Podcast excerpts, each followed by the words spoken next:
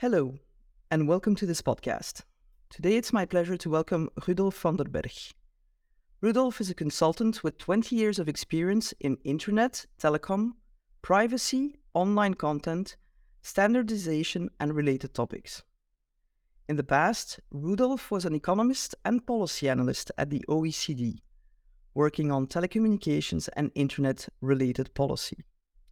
He notably wrote reports on machine to machine communication Internet of Things, connected television, mobile termination rates, fixed mobile convergence, international cables, and internet exchange points. Working together with BEREC, he organized two meetings on IP interconnection, which brought the internet peering community and regulators together. So basically, an expert in internet plumbing.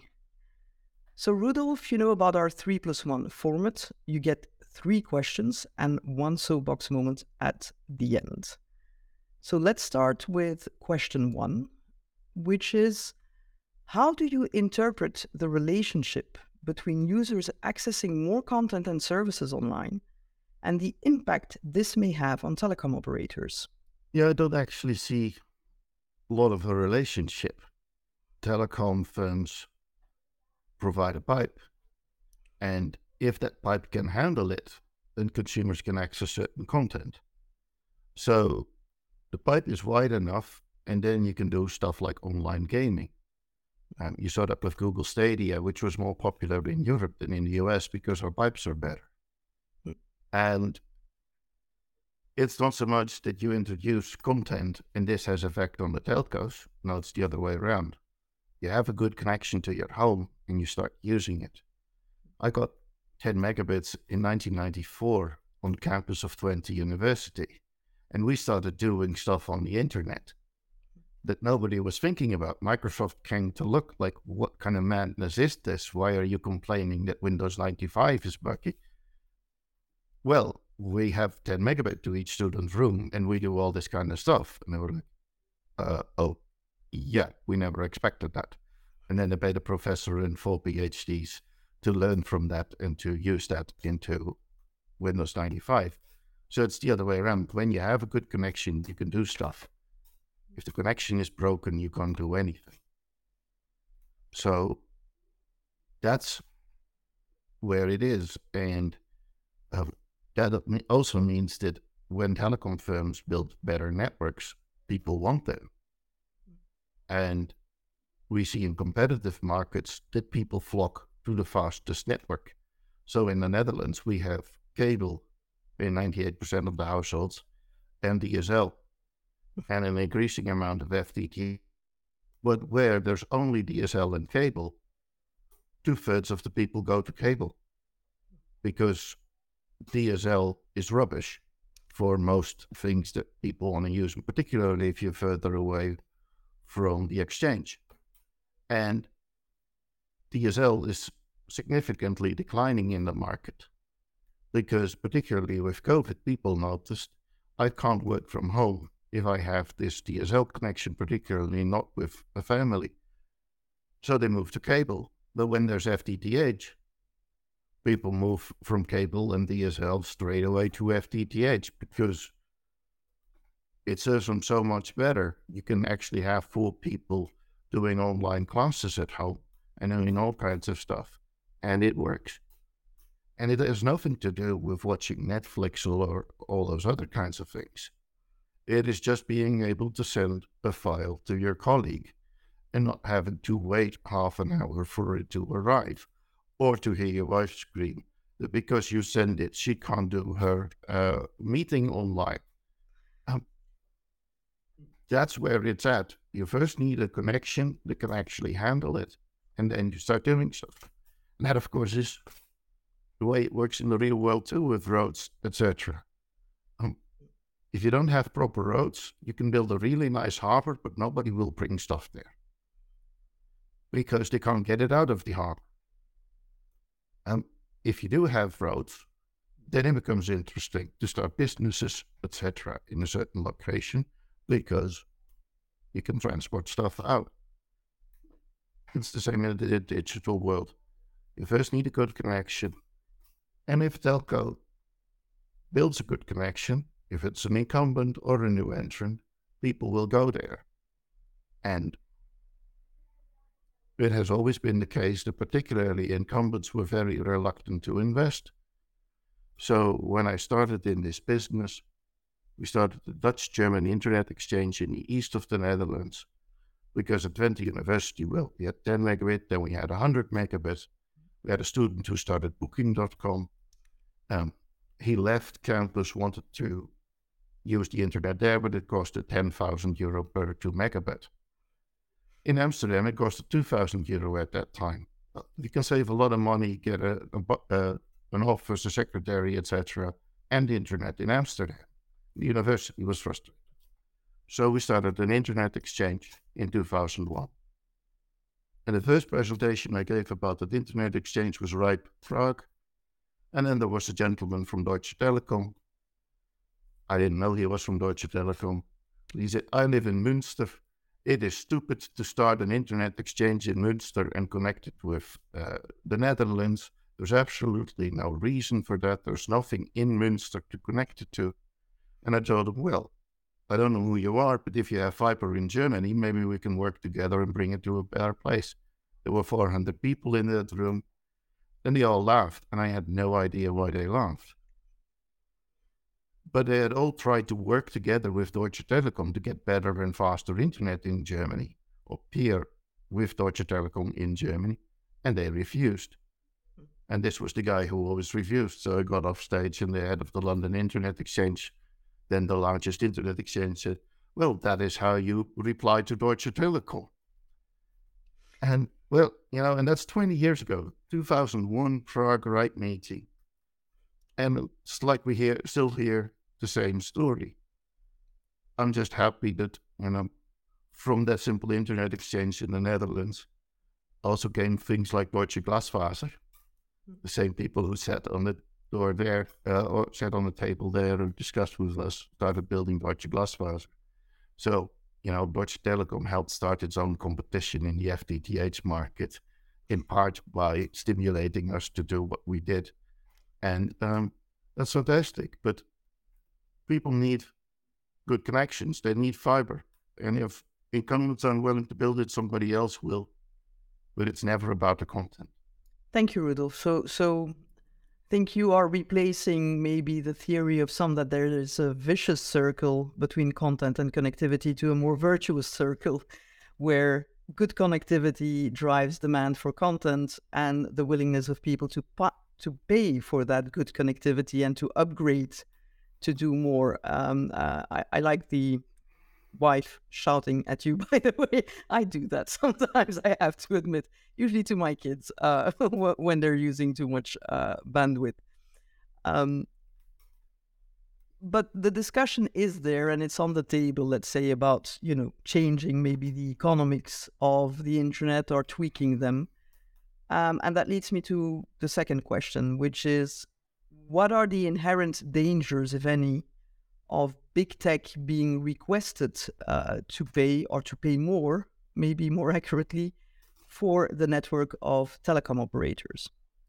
Well, generally, the biggest issue is that whoever looks like a big user today and is not the same tomorrow. So I'm writing a paper for a client on this whole idea um, for big tech pay, and I found an OECD paper from 1996, 1997, where European operators were complaining that up to 20% of traffic was DNS traffic to .com DNS servers in the United States. And all of that had to go across the ocean and was costing them a lot.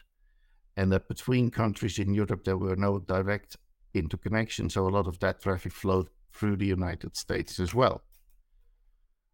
Now, what if we then would have said, well, let's have the DNS companies pay for it? Because it's 20% of traffic, how dare they? And now it is like, well, it's Netflix, except of course, in Italy at this moment, it's football that's driving the peak. In the UK, it's football that's driving the peak. In the Netherlands, it's Formula One. that's driving the peak. Formula One was two and a half terabit on KPN's network. And it handled it easily. So, yes, Netflix is part of it. But also, thinking of it the other way, let's say we would forbid people to watch all these online shows. You know, it's just a waste of waste of their brains, anyways. Let them read books. We would still want to be able to do online classes and online meetings and all that kind of stuff. So I still want a gigabit to my home. Even if we don't allow people to do all that wasteful gaming and video and, and watching series, etc. We still want video conferences that work. We still want online classes that work. It will help our economy. It still means I need a gigabit to my home. Nothing changes everywhere, anywhere in the network if we get rid of content. Plus, of course, that there's a lot of European content too. And if we just start charging the Americans, we probably will start charging the Europeans too. And other element is um, almost everybody already pays and pays a lot, and particularly in countries like Germany and France. And Orange has only one transit party, open transit. Everybody has to pay to them to deliver traffic to their network. Probably the only ones that still don't pay are the big ones. So everybody who is smaller already pays. In Germany, everybody pays Deutsche Telekom. Otherwise, your traffic just doesn't arrive there. You have packet loss. And we noticed that in the Netherlands, when Deutsche Telekom all of a sudden one weekend decided to reroute all traffic from T-Mobile Netherlands away from the Amsterdam Internet Exchange and peerings in the Netherlands, all to Frankfurt and other places in Germany. It was only 200 gigabytes, uh, gigabits of traffic. It wasn't a lot. It should have been easily handled. You know, the most the Dutch should have noticed was that their ping in a PlayStation game would have gone up by like three milliseconds or something. In a well managed network, it shouldn't have mattered at all. The effect was that Deutsche Telekom didn't have any interconnections with the big Dutch networks there was packet loss to the Dutch academic network SurfNet of 30%. And the reaction of Deutsche Telekom was basically like, yes, well, then they should just buy transits from us. But SurfNet and every other network, you know, already had massive transit. They already paid for their internet. It was just that Deutsche Telekom didn't buy enough. We had parliamentary questions about it. And then after a week, Deutsche uh, T-Mobile Netherlands changed it back. Also because it completely broke their campaign for their new one gigabit offer, combined with unlimited mobile for 50 euro. And everybody was like, yo, great that you have it, but if you can't do anything with it, why would I buy it from you? You know, it costed them two years to fix that damage in their reputation. When COVID started, Deutsche Telekom, of course, had a lot of students who came home to their parents and were on the network and wanted to access the university. Deutsche Forschungsnetz uh, had an issue that students couldn't access their university classes from Deutsche Telekom's network because Deutsche Telekom didn't have enough transit and didn't have enough interconnection. Deutsche Forschungsnetz has an interconnection with everybody and transit from a multitude of places, including from JAL, the European academic network system. What happened? Deutsche Telekom wouldn't, didn't want to upgrade its interconnections with anybody unless the German universities paid for it. So now the German universities have an extra pipe specifically to Deutsche Telekom not because they wanted to, not because they needed, not because they didn't have any capacity, but because Deutsche Telekom refused to invest, well, 5,000 to 20,000 euro. But probably because it's Deutsche Telekom, they make it very difficult with procedures. Let's say the Deutsche Telekom would have to invest 150,000 euro because they are Deutsche Telekom mostly. to have gotten this work. But they refused, and they made the universities pay for it. So there are inherent dangers to this proposal, but they're on the side of telecom firms. They're lazy. They don't want to invest in interconnection. And if they get extra money for it, for being lazy, they will continue this practice. So we shouldn't, absolutely shouldn't do this. We should actually learn from what happens in Ukraine. In the Ukraine, they used to have, before 2012, 2013, a very centralized internet. Then the Russians started DDoSing it and they realized that they couldn't use their interconnection, their internet anymore. Now they have 19 internet exchanges in 19 towns. The Russians can bomb a link all they want, but traffic finds a new route through BGP everywhere. And because everything is local, it's harder to break it. It's also cheaper to interconnect. And it forces content providers to bring traffic local. We've seen that in the Netherlands, where KPN uses the Open Connect caches of Netflix in almost every major town.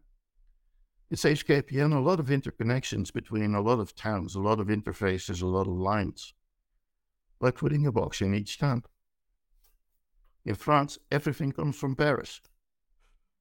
When recently somebody literally cut through fiber links in France, he took down the French internet with a couple of cuts.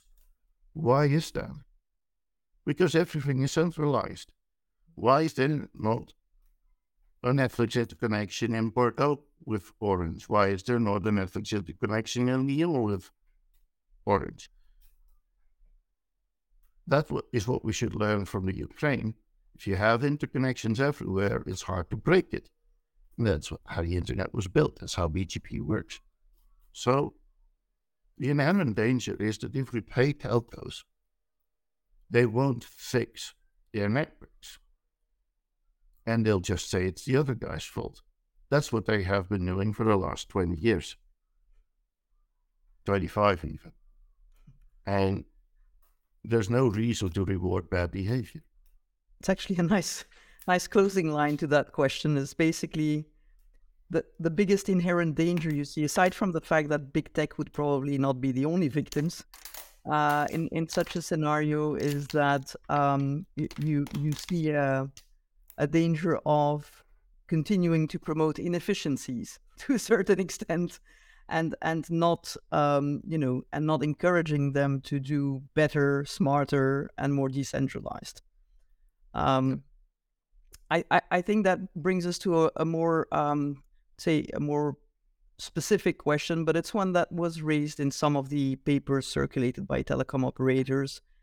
Is um, do you think it is appropriate to compare the contribution of big tech or content providers more generally and telecom operators in infrastructure as suggested by some, the some being obviously um, telcos?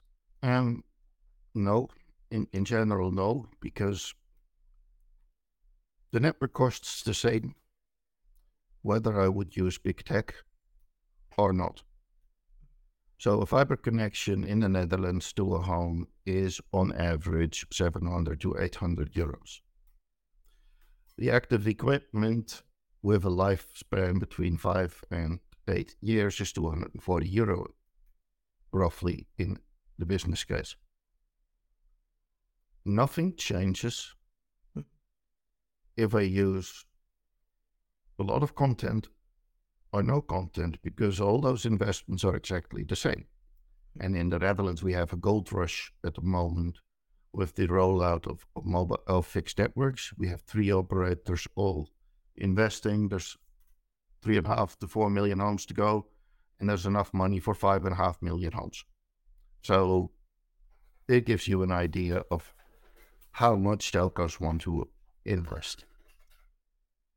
Um, if you then look at what kind of use will we make of it, well, at this moment people are looking at Netflix and YouTube and, and stuff. But there's of course also online gaming that's a massive market where, for example, the French company i3D, Ubisoft is massive in. Well, they, you know, gaming these days as a market is larger than movies. Should we ask them for money too? And should we ask the Dutch tax service because it saved hundreds of millions in paper because everybody does their filings online? Should we ask municipalities who certainly since COVID have finally learned to do Microsoft Teams and well, I'm part-time working for the Dutch Association of Municipalities. And I started before COVID, and the biggest issue was like we need to schedule a meeting and we need to get everybody in the physical same place. Um, the association now has an issue where they want to have physical meetings again between mayors, and almost all the mayors are like, "Yeah, but I like the online a lot more because then I can do it from my town hall and I don't need to travel all the way across the country." And the Netherlands is small. I know, you know, it's only two hours to The Hague and back, but still, that's like a whole day in the life of a mayor, and he could do that meeting in an hour. And we now actually have rules that okay, four online meetings a year and two physical meetings, but then we do expect you to come. Now, just calculate how much that saves in the time of firms in the way we work, how much we save through booking.com by being able to compare hotels, how much we save by doing this, that, and the other online. And all those savings are never included anywhere other than, you know, at the OECD, we had an economist do a bit of a back of an envelope, nice calculation that for each extra autonomous system per 100,000 or per million inhabitants, there was an increase in GDP growth of about 0.01% continuously in the years after. That doesn't sound like a lot, 0.1% GDP growth extra. But for a country like the Netherlands, after seven or eight years, because it's continuous, that's seven or eight billion extra in GDP on top of what it would have normally achieved. You know, that basically pays for the network by having more internet use, by having more autonomous systems or more phones using it, etc. So what here? This is just jealousy. This is just, well, they sound cooler than us.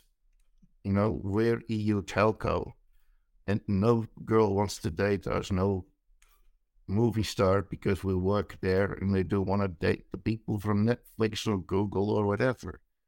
Yes, well, you know, then you should have been creative and made movies and, you know, generally be broken poor, like most actors and directors, because most people don't become big in that world.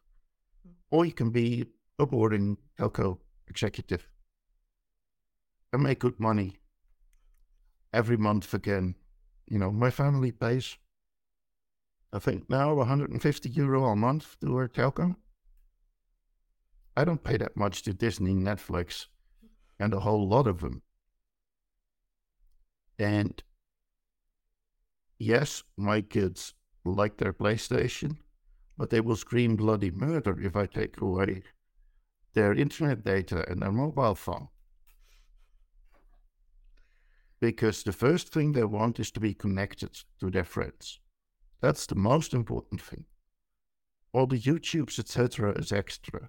But first, they need to be able to use WhatsApp and all this, you know, communication. That's what we need.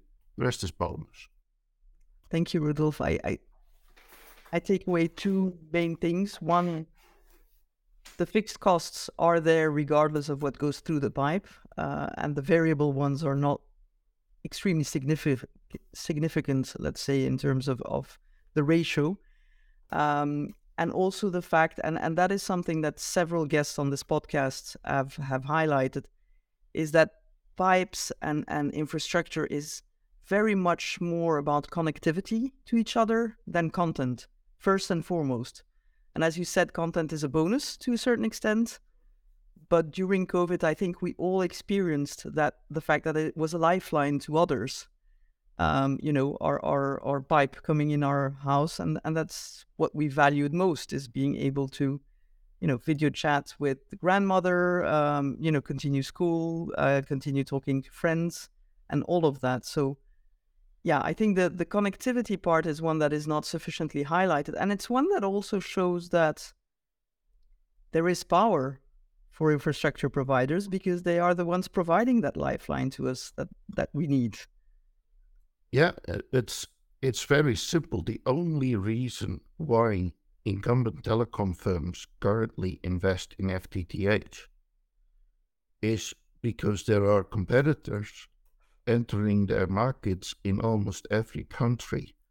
And if they don't build, somebody else will and steals away all the customers.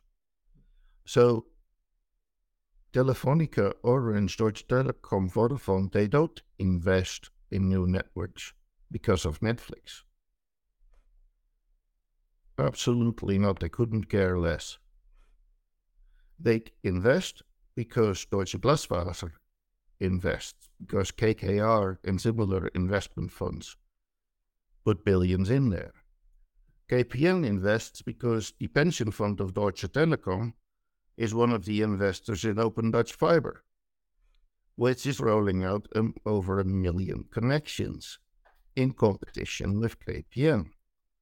EQT, which is an investment fund of the Swedish Wallenberg family, owns Delta in the Netherlands and is also rolling out a million FTTH homes. In part also because they realized that, for example, Dutch rural connections to farmers, which costed more, actually paid the extra investment of two and a half, three and a half thousand euros on average up front and deducted it from taxes as an investment. So they realized that actually, if you roll out fiber to the farm in the Netherlands, which is quite dense, I know it's not as rural as some places, the farmers would basically fund it up front themselves, but you could reap, you know, the money from it for decades to come. And we had a gold rush, and 90% of farms are now reached, and the last 10% will be reached in the next two or three years. And then there's like 20 or 30,000 places left that are really too expensive. But, you know, everybody was at first like, oh, fiber to the farm, that's impossible. Nobody will do that. That's too expensive. And then the first project started, and they thought that they would have to fund everything with loans. And then the farmers started paying it up front. You know, here's 3,000 euro per farm. Start digging, please. I, so, yeah. Wasn't aware of the concept of fiber to the farm. to be, I'm discover. I knew fiber to the home, but now we have fiber to the farm. yes, but they are too far away from the, for DSL, yeah. so they would often have not even one megabit of connectivity. Yeah. Well, if then somebody shows up and says, "I can give you a gigabit of fiber. And you can deduct that investment for taxes too for your business. a farm is a business. Well, 3,000 euro on the business of a farm is not that much. And if that also helps you run your robot milk machine, with the Netherlands, we have lots of milk. So um, if it also helps the robot cleaning the uh, stable, hey, that's a little investment compared to how much a milk machine costs. But you can't download the updates for the milk machine because you only have 200 kilobits of connectivity to your farm. That's the stupid situation that they were literally in. So, of course, you pay 3,000 or 5,000 upfront and let the taxman pay half because you can deduct it. But that's the way it works. You want to be connected. And nobody forces telcos to invest in fiber to the home except their own shareholders who see that otherwise KKR, EQT, pension funds, and all the others will do it. Because everybody wants better connectivity. Yep. I, I think that's maybe the trick. And living in Belgium, um, I certainly feel it is that the more competition there is, the more you are pushed to being better, probably as a telco, uh, certainly as an incumbent telco. But um, we're reaching the the end of the podcast, the the soapbox moment. Um, so I've put on screen uh, the two strong women in Brussels: uh, Ursula von der Leyen, President of the European Commission; Roberta Metsola, President of the European Parliament. We know there will be discussions and maybe even legislative proposals looking at introducing new internet access fees, a fair contribution, something. Um, uh, and possibly a consultation in the fall on those ideas. But now is your time to tell those uh, ladies and basically the powers that be in Brussels what you think they should do or what they should focus on to, um, you know, bring benefits to the users, to the businesses uh, in Europe. Well, my first point to them is that the telcos have basically been complaining about the cost of internet for over 25 years and sometimes longer. It's the same people making the same remarks as in 2011 when I started the BEREC OECD meetings on IP interconnection. And we had the telcos there, they were able to present their case. Heck, they had 19 million of financing from the European Commission in better quality of service for interconnection um, in the ETICS project, they had everything except they had no valid reason for it. They had no cause for it. They were basically misrepresenting everything to the commission then and wasted taxpayers' money on it. A lot of it. And they still do. They're fighting the same battles, pointing at the same outsiders as the reason for their own mistakes. They need to invest in fiber, yes. And their shareholders will reap benefits for, for, from that for over 50 years to come. That's their business. What goes over that is largely irrelevant. The traffic growth, on average, a Dutch household uses 4 megabit per second, including IPTV. That's what KPN says. We're building 1 gigabit, 10 gigabit, that's 10,000 megabits to each home. Um, even with growth rates of 30, 40% per year, it will take a while before we reach that. Most of that traffic can be handled within 30 kilometers from their home. So, there fundamentally is no reason to break the internet, to break the innovation, to break the content delivery over the internet by handing out money to incompetent telecom operators. And particularly not when those same telecom operators are saying, oh, Nokia built this 240 terabit switch. We think it's really uh, fantastic. And we only have 30 terabits in our network. So one switch can handle easily Orange, France, all of its traffic. Why are you promoting on the one hand that and on the other hand saying you need money for it? Why is Orange selling one gigabit for 35 euros if it has an average traffic of three or four megabits. And basically, question is being lied to for the nth time for the last 20 years because the internet is promoted, uh, is put down as something foreign, something for outsiders. The outsiders make money we have the best broadband in Europe, in the world, basically, because of all the regulations the EU has. It is cheap, it is fast, and we make lots more use of it than many other places, and we often don't see the benefits anymore. Yes, it would be great if we had a European Netflix. It would be awesome if we had a European YouTube. But we at least we have a European booking.com and Just Eat from Twente University. That's at least something that we can celebrate. Um, there's a lot more money to be made on and over the internet. than just TV series. And there are other ways to promote and stimulate that. Don't